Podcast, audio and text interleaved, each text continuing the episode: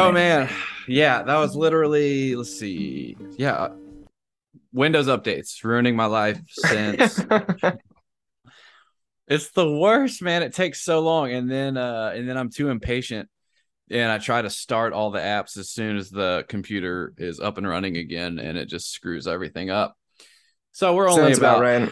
I know we're only about an hour past when we initially said, but such as show business, baby. and here we are. We're Here we now. are. So Uh, Josh Patterson needs no introduction at this point. What's up, Hmm. buddy? What fancy much, beer man. are you drinking today? uh I'm drinking Process Party, which is uh my own creation. Uh I made it for Theology Beer Camp. Um Oh yeah, yeah. Oh, yeah, that's a so it has cool people in there like Diana Butler Bass is on the can, Phil Clayton, Alfred North Whitehead, Trip Fuller, Catherine Keller, and of course myself.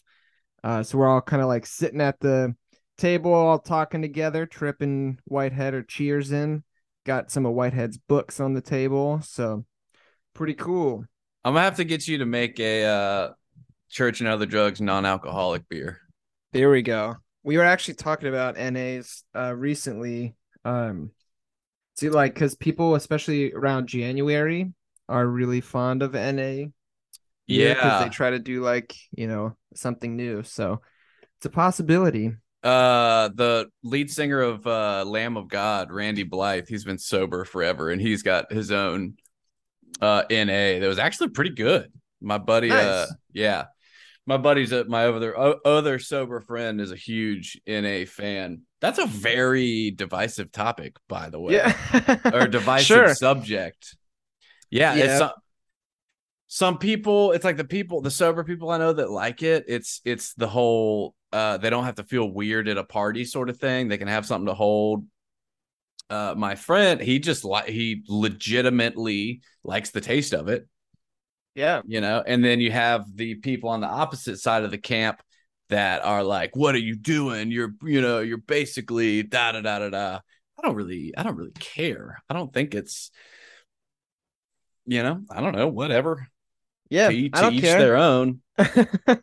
yeah, I've had some good I've had some good non-alcoholic beers for sure. My buddy uh recently actually um I won't say his name because I wasn't given permission to, but recently uh started taking some like new medication to help with some like anxiety and such and was like, yeah, alcohol is not going to be great with this. So, Yep. um he's been drinking some NAs and like every time he comes, you know, to the brewery I work at, he's, you know, bringing new ones to try and there's some pretty good stuff out there. It's I mean, it's definitely worth a go, especially for people who just genuinely are fans of beer, but also um don't want the alcohol. Like might as well. Like I don't see why not. yeah, yeah. because there was one, it's the, I guess I really was the lamest drinker in the world. The only one that I actually would say I liked the taste was Blue Moon and um Abita Strawberry. Which is you- you've seen Yeah. be- you've seen Beer Fest, right? Where they're like, "This is a strawberry beer." That's my Yeah. favorite line. And I'm sitting there like, "I like strawberry beer. I don't know what's the big deal about it. It's delicious. It's strawberries and beer, two of my favorite things." there you go. Yeah, whatever works. Whatever works. What's been yeah? So what was uh theology beer camp? Yeah, so that was an event that was hosted by Homebrewed Christianity, so Trip Fuller. And uh it was really cool. So it was kind of like the first one back in a while, you know, since COVID and such. They hadn't been doing these in-person gatherings. Uh but also he tried something new this go. Um because really it was just a disguise for him to have a 40th birthday party for himself and invite all of his nerd friends. And so what he did was this time he had Oh geez, there was like mm, like maybe 12, somewhere between 12 to 15 different uh speakers present that were scholars or theologians, philosophers. And then also he invited uh some of his favorite uh he called them God pods. Um so rethinking faith uh yeah, got to saw go Dan- and be represented. Dan was there. Yeah. Yeah. Permission was there. Um, which it was a blast. I mean, it was cool because like the theologians would speak and then uh, they would do these like breakout groups, and you could go to like a different breakout, and a podcaster uh, from one of the podcasts would then get to interview the uh, speaker. Oh, that's Um, genius. Why wasn't yeah. Chicks and Other Drugs invited? What's the I'm hey, not take that expert. up a trip Fuller, man. Take I that never- up a trip. I remember I remember listening to uh Homebrewed was around the time I saw it around the time I was listening to uh Bad Christian and I remember thinking it's like it, it, it was almost like oh that's like church and other drugs if like I still did drugs sort of it's like I'm gonna we're gonna smoke some weed and talk about God or we're just gonna drink Yeah. some that was like that was uh I guess that was really kind of when the uh conservative Christian drinking craft beer movement kind of was was gaining steam. Oh yeah, yeah. It's big within like the reformed circles. Yeah, you remember it used to be, I say used to, in our age, this would have been used to. It was the whole C.S. Lewis uh cigars and whiskey. That was kind of the first, and then it moved into craft beers. Yeah. And I I remember this is it's like I should have so many signs that I'm just an alcoholic and an addict. But I remember going to there was there was like a, there was a period in my uh in my journey of life where I because this was after I'd turned 21 finally, and I was like, well. Let me just, you know, I'm just gonna, I'm just gonna try to be one of the people, and I'm just gonna drink like normally, okay. And I was living with uh a college youth pastor at the time in Florida and the small group was having um it was like all the all the dudes were going to go over there and uh like smoke cigars, play some poker and they had um what are those called? The mint drinks, not juleps, um mint drink like a Uh, it's a- mojito. a Like a mojito. mixed drink? Yes. Yeah, yes. mojitos. Okay. Mojitos. mojitos and they had they had like a big picture of mojitos and everyone is everyone is everyone there has had like you know like half one cup and i am like getting my cup like turning away slamming it and then turning back so and so so i can fill up another cup so everyone thinks i'm on my first cup and like the Just and it, crushing it. crushing it. And the whole time I'm, I'm just like looking around, basically being like, okay, like how how do I drink a lot with nobody thinking I'm drinking a lot? And then I then I realized there was only like two pitchers of mojito, and I was like, this is not going to be good. I'm not going to be satisfied with this. Like that was just funny to me because it just everyone not gonna work, Uh, not gonna work. Yeah. Mojito's the official beverage of theology. Absolutely, a good Or mojito. now it is. There you go. good go. mojito. I Uh, tend to stick with beer because like hard alcohol gets me in trouble. I enjoy like I'll enjoy like bourbon or like whiskey, um, you know, like a little bit over rocks or something, but I don't do shots or anything like that. I know that that is not good for me, so I don't. Yeah, not that. Yeah, it's and it's funny too. Um, with like real alcoholics that just switch, try to switch to beer, then it's just they just end up drinking 36, 24, 12 to 24 beers in a day, which is just. Just, I mean, just all you got to do is imagine drinking 24 Mountain Dews and just think about how- the volume of liquid that that is. uh, so much. That's why it's like just go for the liquor, man. It's just liquor's quicker, you know. That's the old. That's true. What was so? That is indeed true.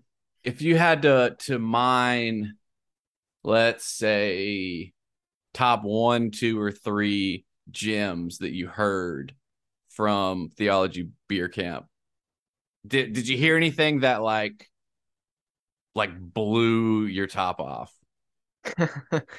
um, hmm. I just nothing like no. There's no like one liner or something like that that comes to mind where I was just like, oh man, wow. Um, but overall, just like the kind of uh space that was created at Theology Beer Camp was awesome. It was like one of the first times in like a church setting that I felt fully like seen, known, and accepted, and like didn't have to like hide any of my theological opinions or watch my swearing or anything like that. Um, everybody was just kind of there from like a wide variety of backgrounds, uh, all kind of coming together and um, hanging out. So it was really cool. Um, I mean, the experience itself was awesome. I had so many awesome conversations with like scholars and theologians that I really look up to. Um, like I went out to dinner one night with uh, Tom Oord and Andrew Davis, which was fantastic. I got to set my uh, my buddy Jace, who you've interviewed Oh, yeah. interviewed before. Jace was on the show. Um, I got to sit Jace next to Tom Oord during dinner and just let them And do he their thing, and it was uh, fantastic. Thomas Thomas Oord is the open theology guy. yeah, Thomas J. Oord is uh is an open and relational theologian. He actually Yeah. coined that phrase, open and relational theology. Oh. Um, but yeah, but Tom is Tom's pretty cool. Um, Did uh did did he pray really before dinner? Tom, I don't actually remember if there was prayer before dinner or not. Jace, Jace might have prayed for us actually. You know, he his pastor's heart that he has, you know, came out and he had to pray for all of us heathens, I know. all of us open and relational process nerds. That man, So- that must have been so fun. That must have been so It was fun really to be able to. Did you feel? Did you feel? Did you ever feel um dumb? Uh yeah, I mean always. if you're in a in a room with such uh smart people, um, you know, especially like listening to like panel discussions or then like being put on the spot. Like I interviewed three uh three scholars about atonement and was like, why did you pick me to do this trip? This feels out of my league. Um but it was fun. It was uh, Adam Clark, Jennifer Garcia Bashaw, and Grace uh Ji-Sun Kim.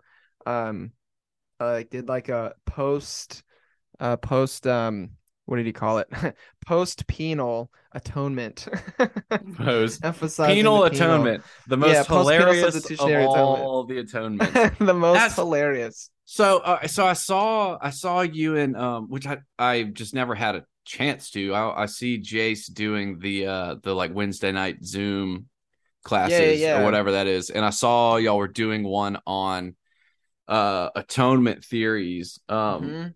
so what did you? I well, first, what is? Do you even have an atonement theory that you, uh, that you would say is your belief system, or you don't even know? uh yeah i'd probably go with i don't know i mean i have one that i lean more towards i yeah, think go. Which would that be? that would be scapegoat theory uh which is definitely a new kid on the block That is Um, sounds like a new metal band, and I like it. scapegoat theory yeah Scapegoat They're theory. rad. They just opened for uh Fit for Azazel. King and yeah. uh yeah, that so that's like my current favorite one. Um although I think there's, you know, wisdom that can be found in all of them. I definitely think some are better than others and there's some that I just outright reject completely because I think they're inherently fear-based and make God not loving. Um So what is the so what's scapegoat theory? So scapegoat theory is kind of hard to explain like quickly, but I'll do my best. I mean, you don't have to do it quickly. And I, sorry, I guess I should set you're the uh atonement theory. What we're talking about is um explanations for why God had to die on a cross as Jesus for us. Is that fair? Yeah, Okay. yeah. So that's- that's did- what we're Why getting Why did at. Jesus die on the cross? And Yeah. everyone kind of uh I guess like me for my entire life just uh very much went by penal substitution that I owed a debt to God. Jesus took care of that debt and died. And then the question that for me and others, this is like it's one of the most common Reddit uh Reddit comment rebuttals to just the idea of Christianity in general is like it goes something like so you mean to tell me God had to send himself to save us from himself?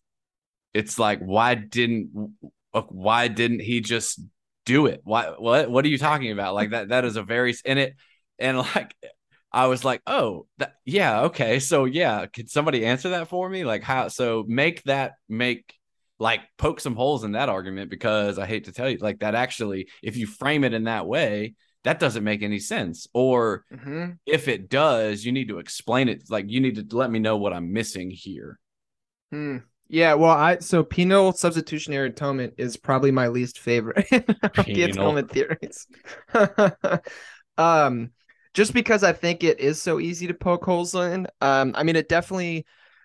So penal, it's also can, penal can be poking Penal- holes. in poking holes and stuff.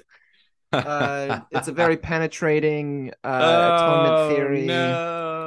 Um propagated by white educated males makes sense. Um no but We um are- yeah we penal are substitutionary t- we are. And um penal is definitely not a funny word.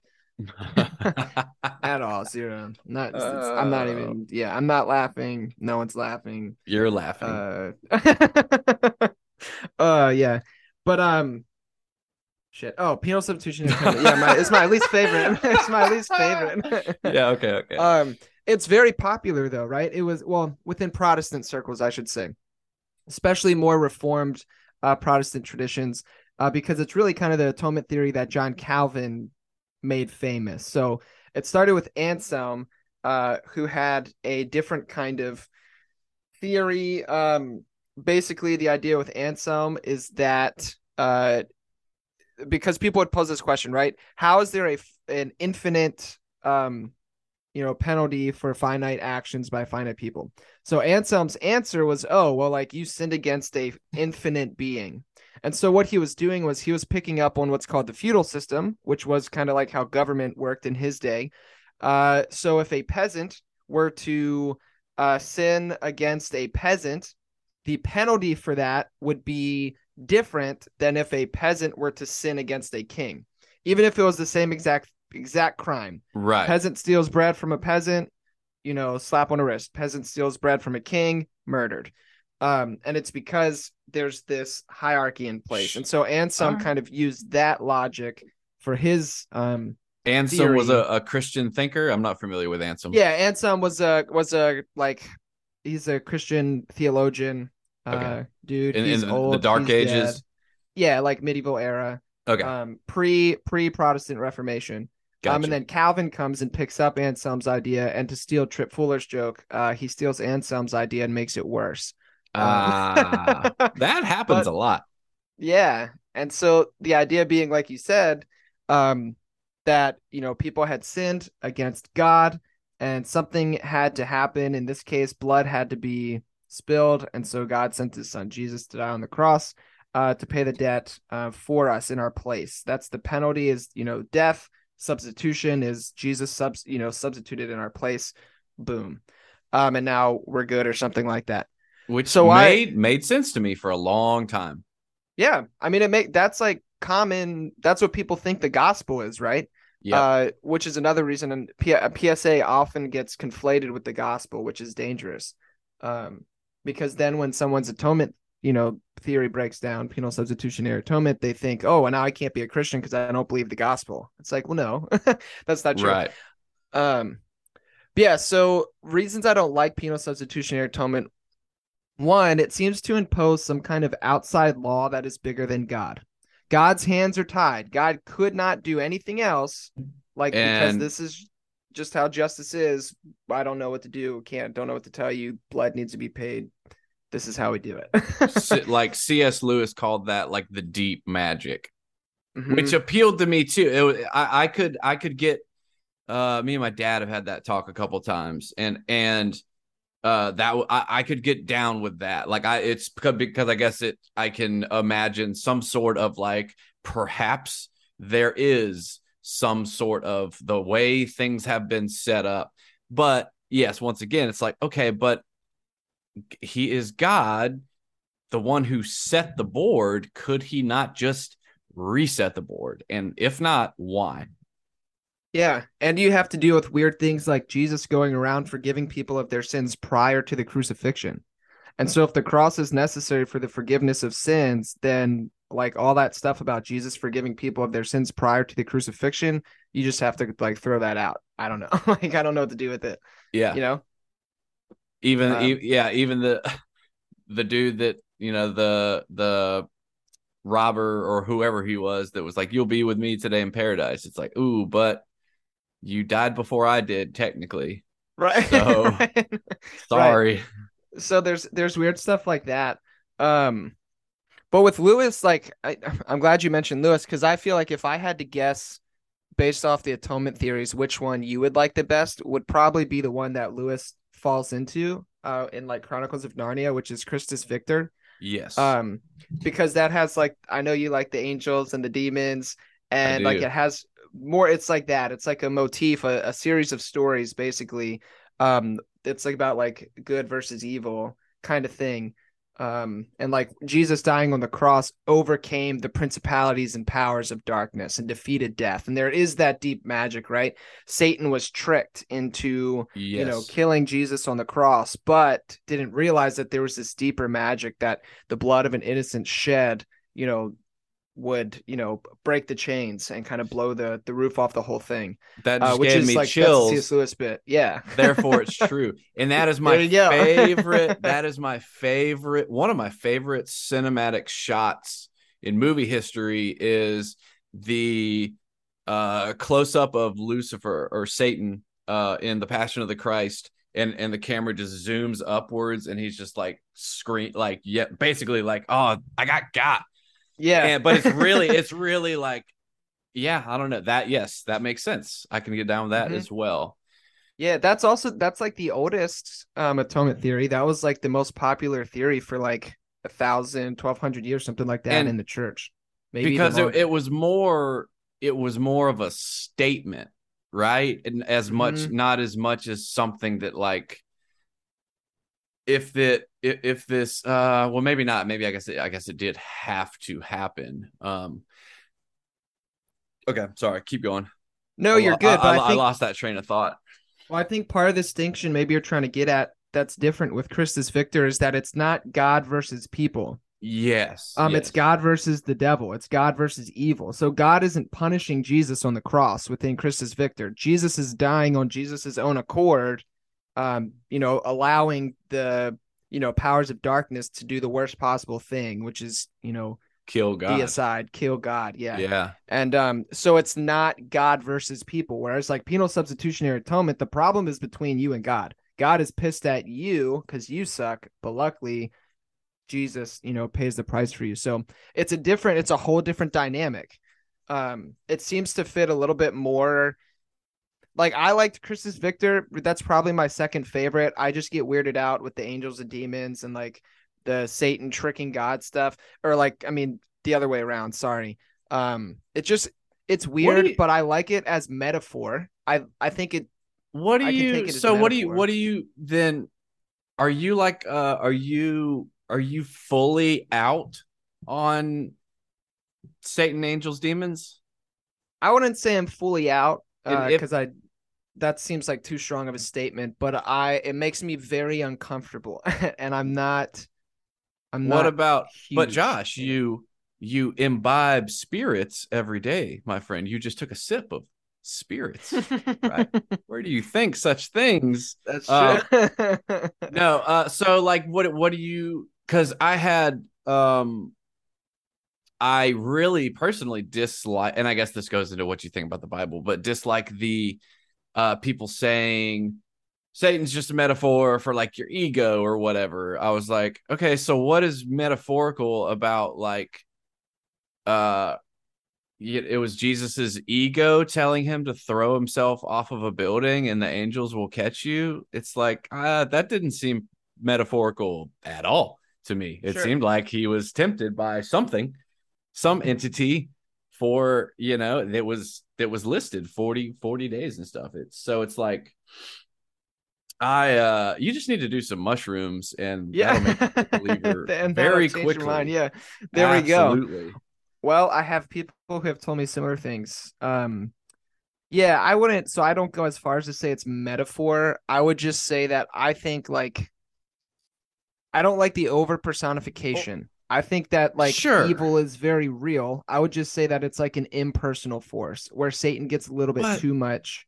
this is i feel like i'm i feel like this is you're you're i feel like you're you're Dan coking over here. I, I love I love Dan so much, and I love uh, I love having this That's talk. This this talking this talk with him though, where it's like I what I guess I just never understood why you can you obviously are a spiritual being and a spiritual person, and you believe in God, which by definition is this crazy thing outside of our material reality.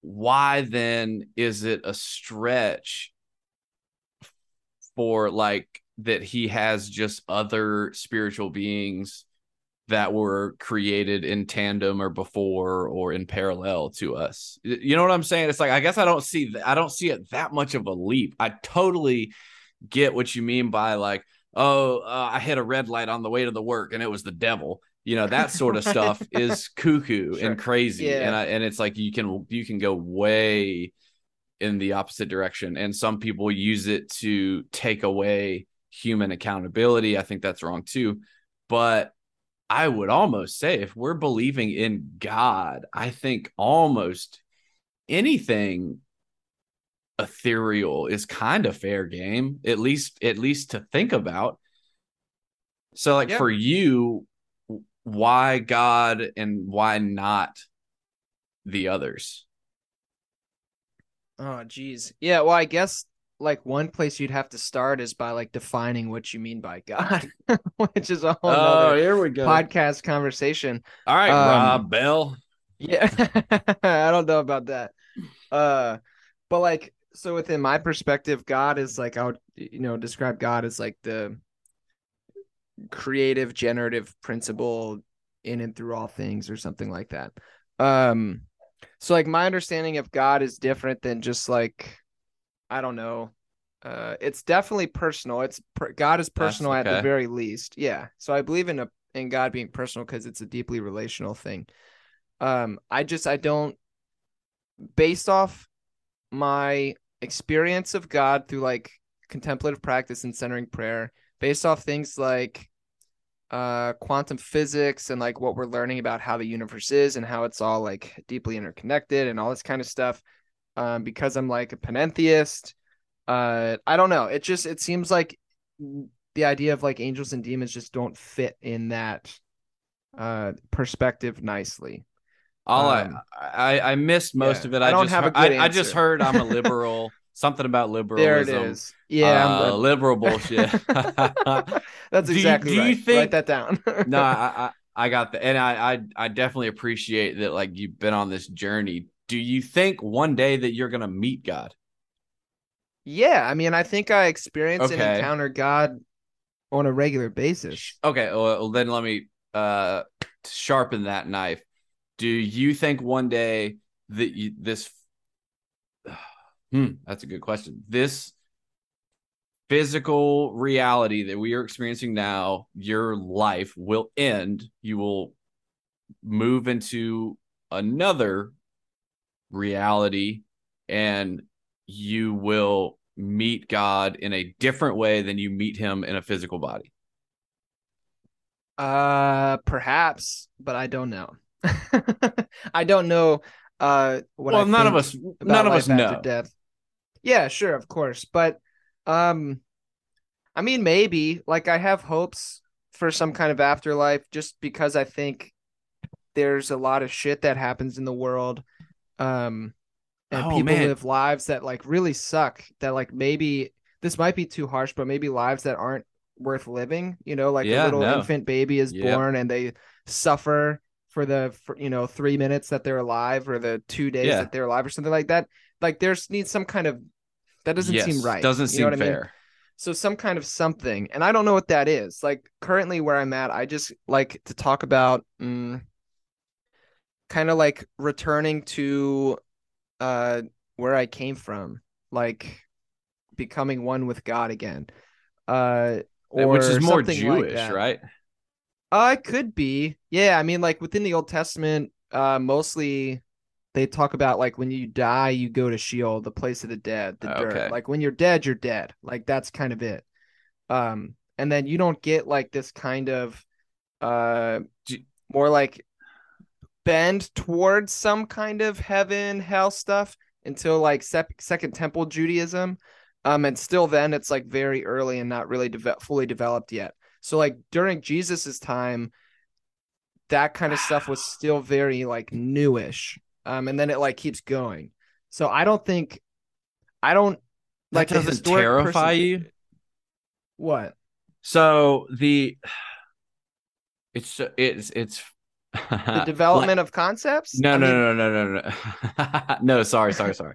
Um, I guess what you're talking about the idea. Well, I guess you're assuming it's not going to be bad or that you'll be unaware, but the uh because it's almost like the blob where it's like okay when i die i'm just going to be sucked back into the Mhm. ooze and i would just be one with the ooze that doesn't terrify you of, of just basically losing or are you assuming that that's a good thing that like we need to return to that? And if so then this is this is a question. If that's if that is so good then why are we individuals right now?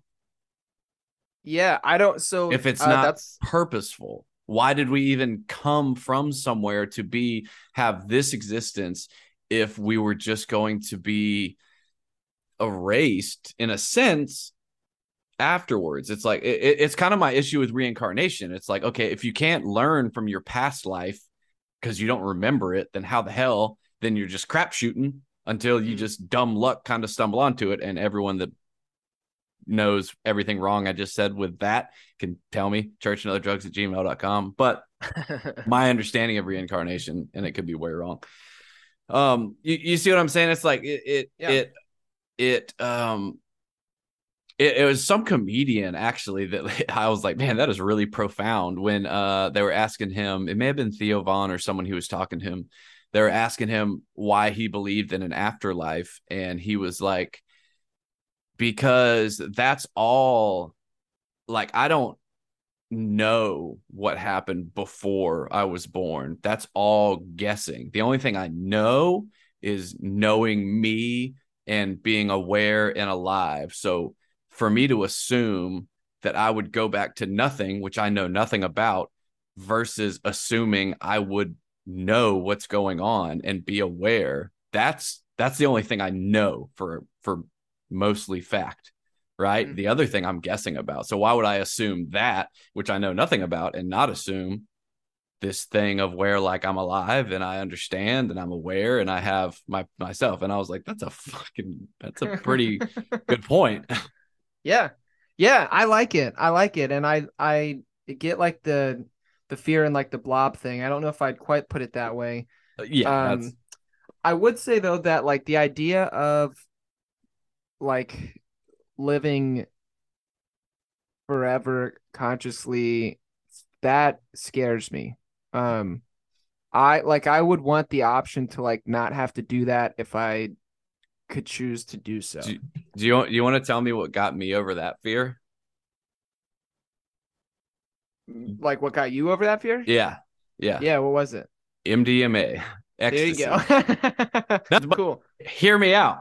Yeah. it literally because and things like heroin because what it did because like the way yeah because i used to have that fear too it's like how could if uh living eternally is basically this but forever how could that not eventually be hell? Is kind of what you're fishing at right? Uh Sure. but through just very tiny experiences with drugs where while you're high each moment is exponentially better than the moment before it. And like if you if it was possible to and, and and there's no way that that even like compares to potential contentment. It's like that level of just pure pure euphoric bliss.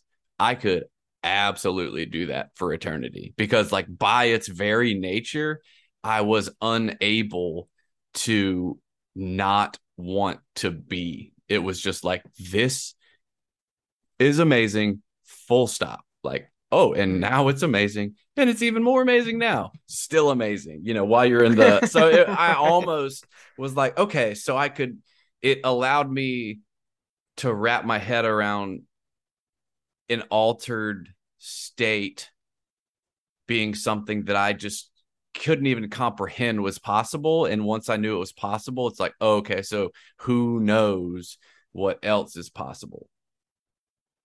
Yeah. No, I dig it. Yeah, I, I huh, that's interesting. Don't do ecstasy though. I'm I mean, not- you're an adult, but don't.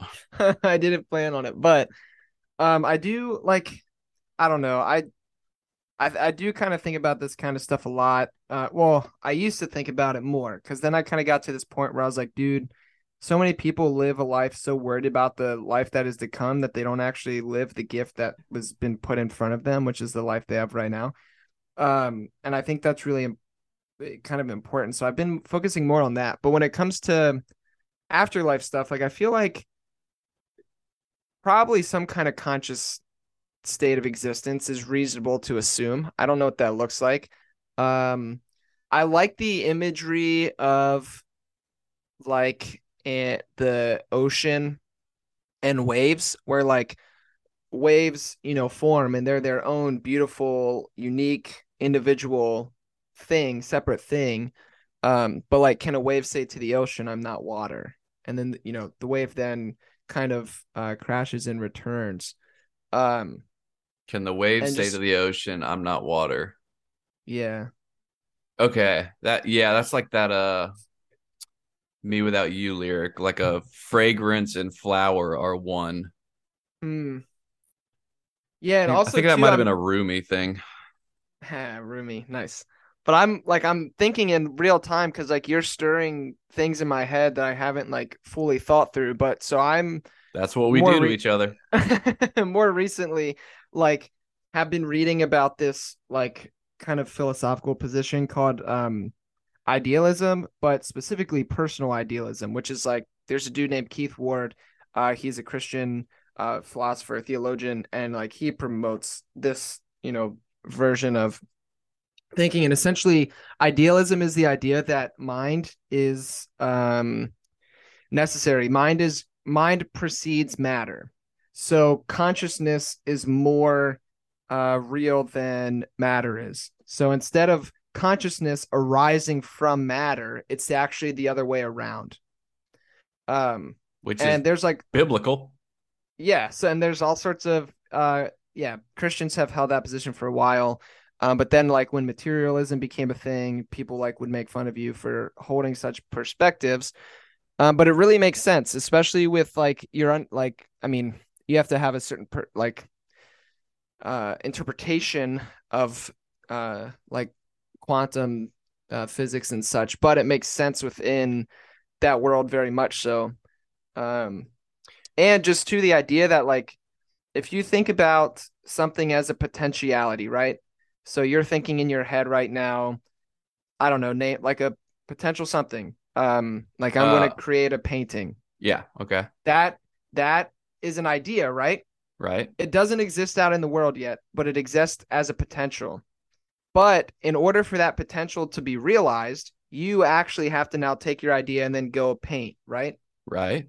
Okay. So if that potentiality didn't exist in something concrete prior to it becoming a thing, then where did then there's no potential. There's no grounds for potentials anywhere. What Like, was it the has to what was the exist in concrete in that example? Me? Uh your mind, my mind. consciousness. Yeah, yeah, yeah. Oh, So I'm you're just- okay. I'm not used I'm to thinking arguing of that consciousness, consciousness is, important. Yeah. Oh. Because like if we have creation, the universe, um, that it had to exist as a potential at some point in time. And potentials have to exist in some kind of real yeah, thing. and and it's uh, and it's I mean because content we don't even know we don't even we don't even know what this is.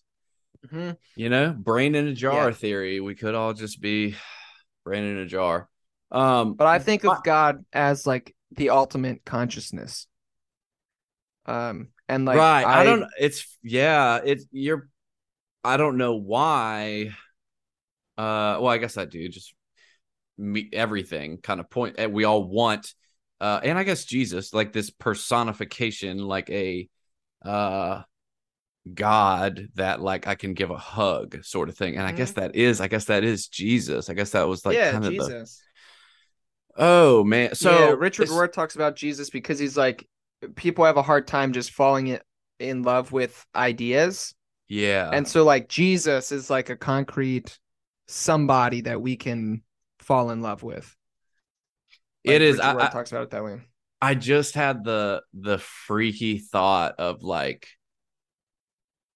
oh man like of of just all the messian all the people in history who have like said they were god and that and it's just like oh what if? Uh-oh.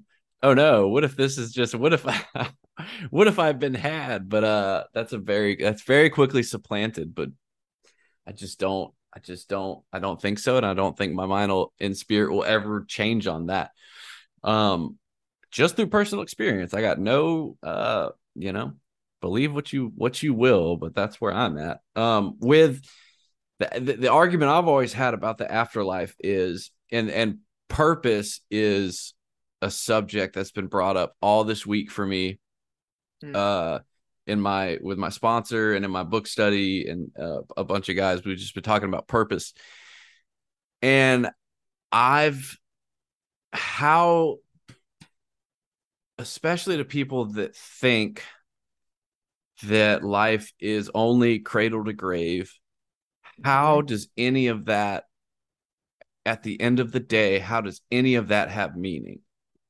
Hmm. how does it have purpose? How how can you like what good what difference really would it make if you shot yourself when you were 3 or you died at old age of 78 what's the difference? Like okay you got to do some more things. So what? The the end is still the same. Like okay so you affected generations. So what? Eventually the heat death is going to kill the universe. Then no like so what is there can meaning and like true purpose and meaning exist outside of something after this or beyond this? I Hmm. Don't think so, but I also could be missing something. And I guess the the art the counter argument that I commonly hear is, oh, it makes it more important because you have a limited time, so everything you do has meaning. Like true, and I'm totally on board with that. If there is meaning after death, if there's not, then I don't think it mean. I think it quote means something in very short terms and you'll affect the next person and the next and the next but eventually it will not therefore it doesn't Mhm. is that Yeah. like pseudo philosophical mumbo jumbo or is there something there Yeah, no, I think you're critiquing like um yeah, people like who are just pure materialists and or and probably atheists at the same time that just think when you're dead you're dead. They have a hard time coming up like with like it's called like the problem of good. It's the opposite of the problem of evil. It's like okay, uh i've never heard that's that the case. Yeah, it's a cool thing. It's a whole philosophical argument um that atheists have trouble dealing with.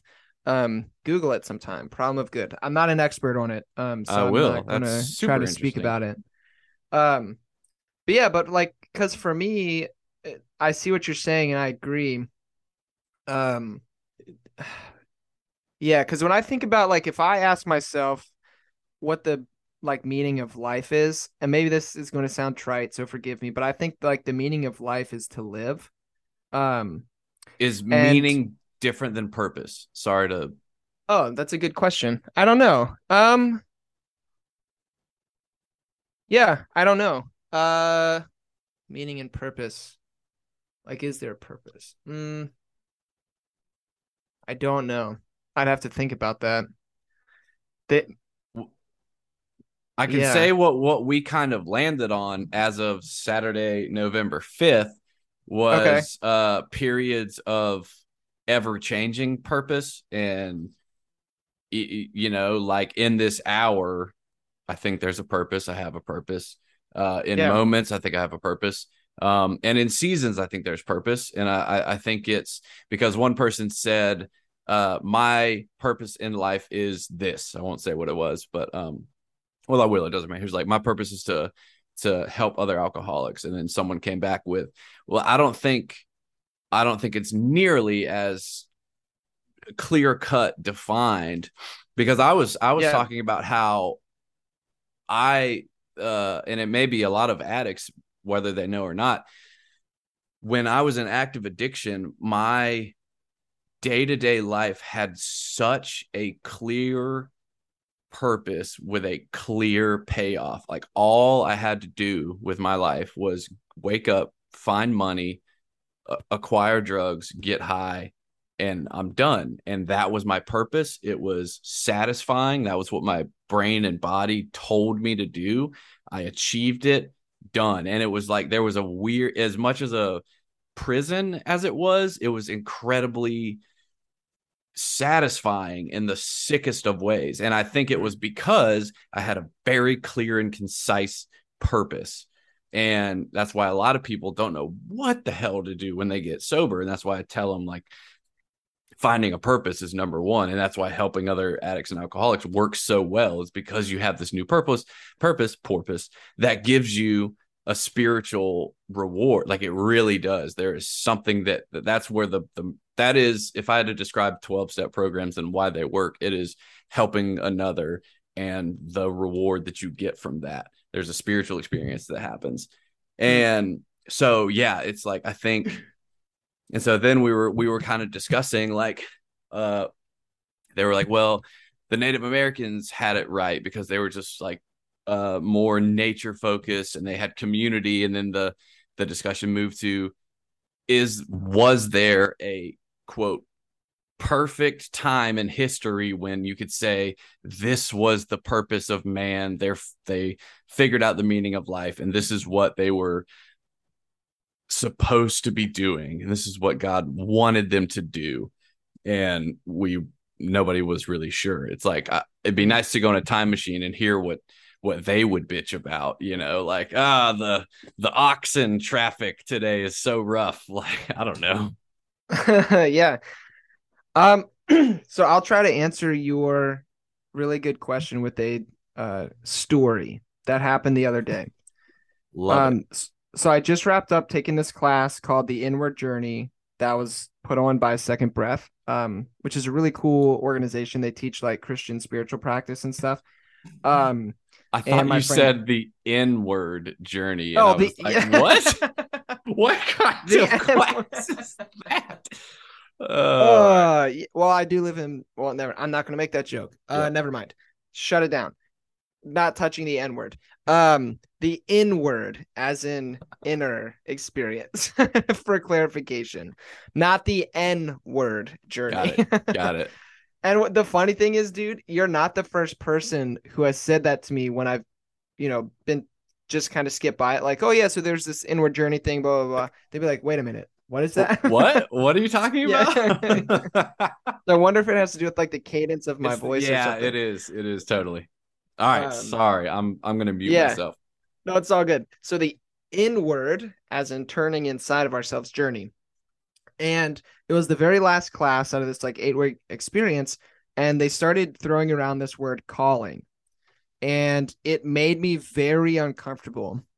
And I try to pay attention to that because I've been trying to pay more attention to when my body tells me things, because uh, I think our bodies are infinitely wise, um, and perhaps even our first brain. Um, and I was deeply uncomfortable. I had like a gut visceral reaction, like got like a tightness in my chest.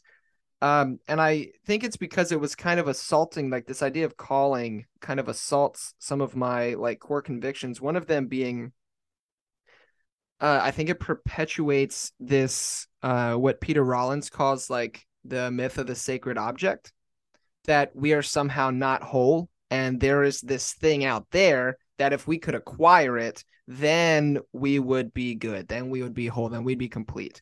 Um, religions perpetuate this uh, our society perpetuates this, right? Like if I had that boyfriend, or if I had this makeup product, or if I had this car or this job, then I'd be complete. And so sometimes this idea of calling, if it's like this idea that's out there somewhere um, that we have to find and get, and there's only one thing, um, then that kind of perpetuates that myth, which I don't like.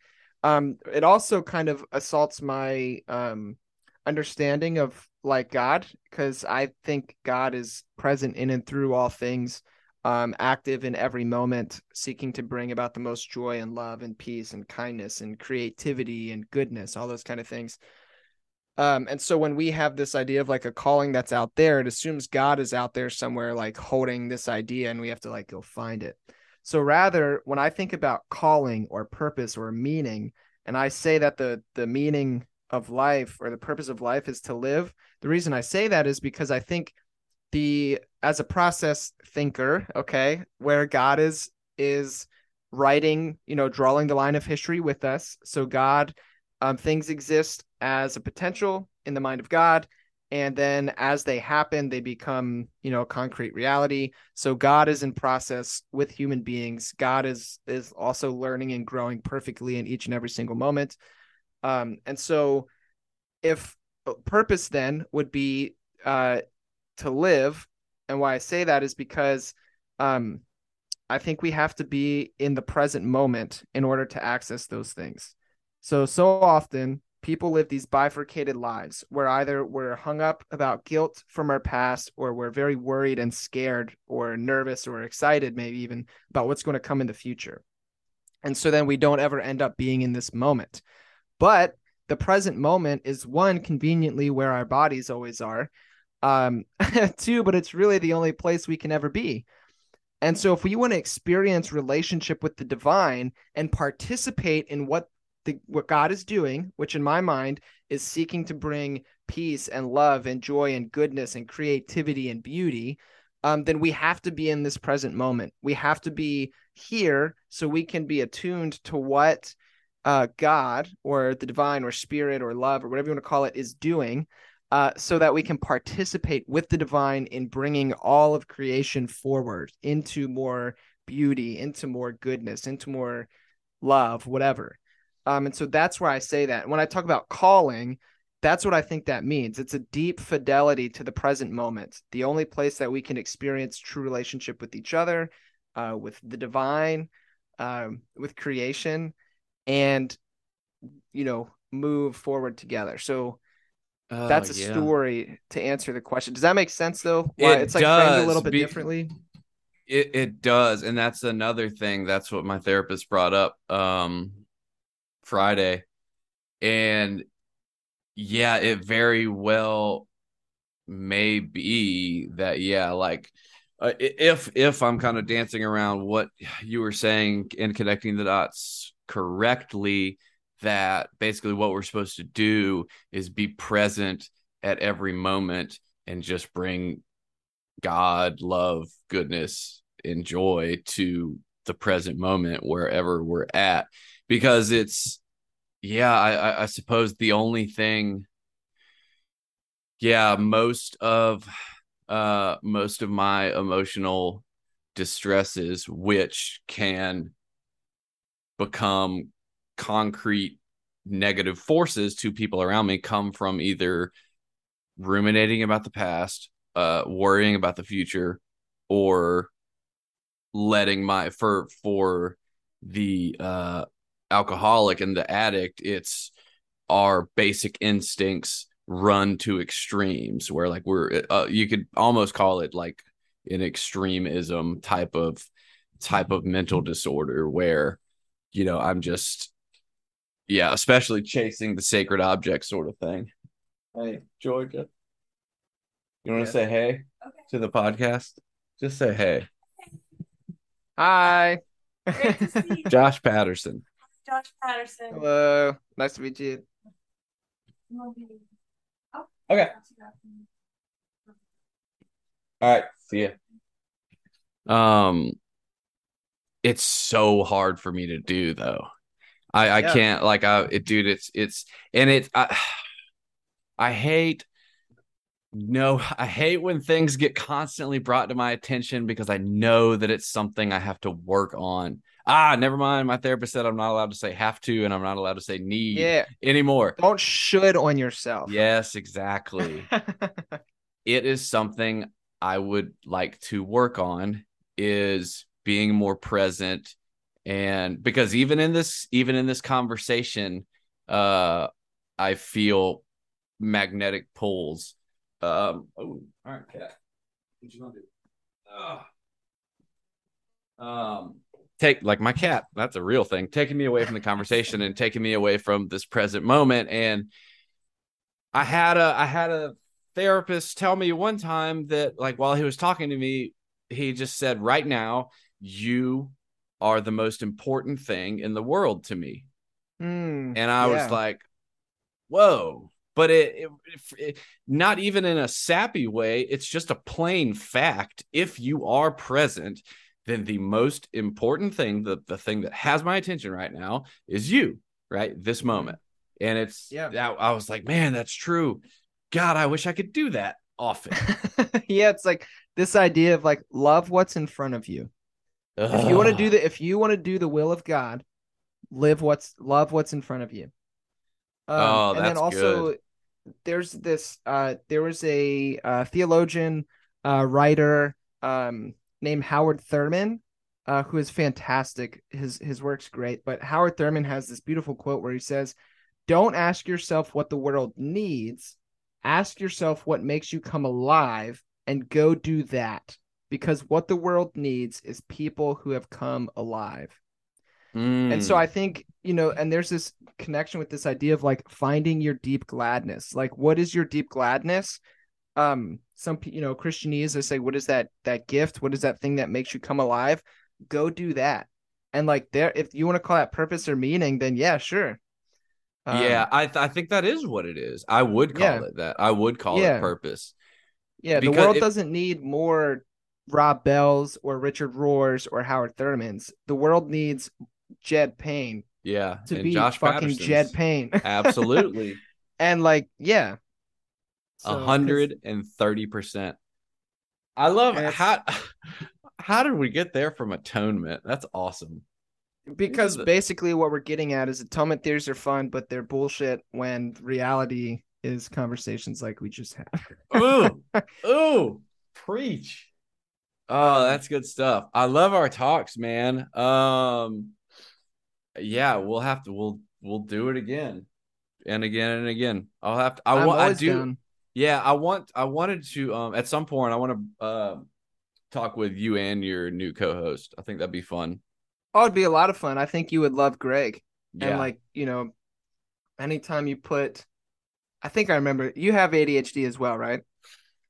among other or- things. Okay, Yeah, so I was yeah. I didn't want to say that about you and it not be true, but I was like I feel like I remember that that is a true thing. I was going to say anytime you put three people in a room together that all have ADHD, it's a great time. Oh, absolutely. So Oh, it's wonderful.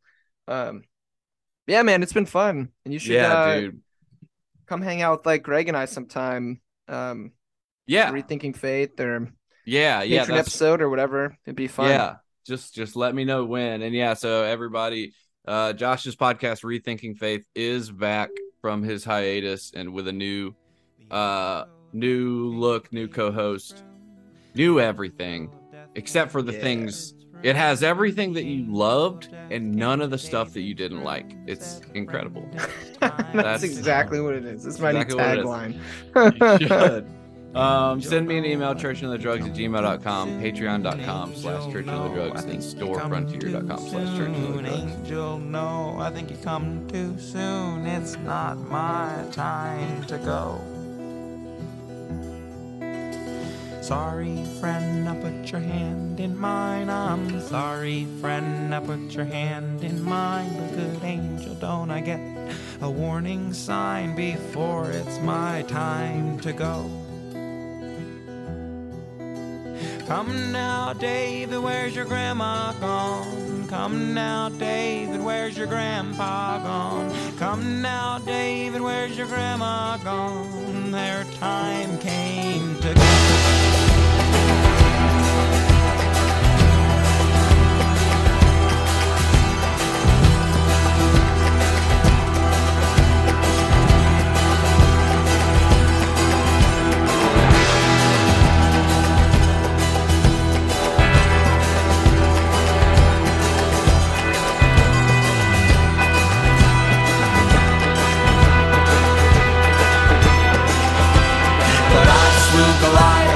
Sling and stone. I slew Goliath with the sling and stone. I slew Goliath with the sling and stone. It's not my time to go. And he'll be waiting for you when we get back home.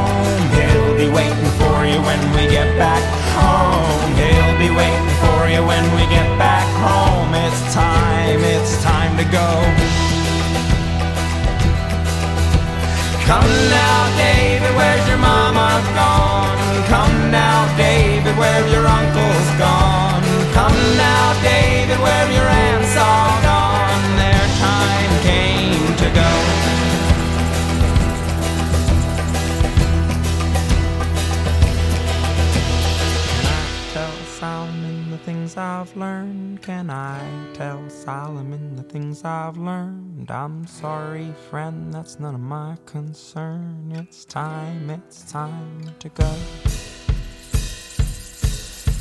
Come now, David, where's Uriah gone? Stranded on the battlefield, the troops withdrawn. Come now, David, where's Uriah gone?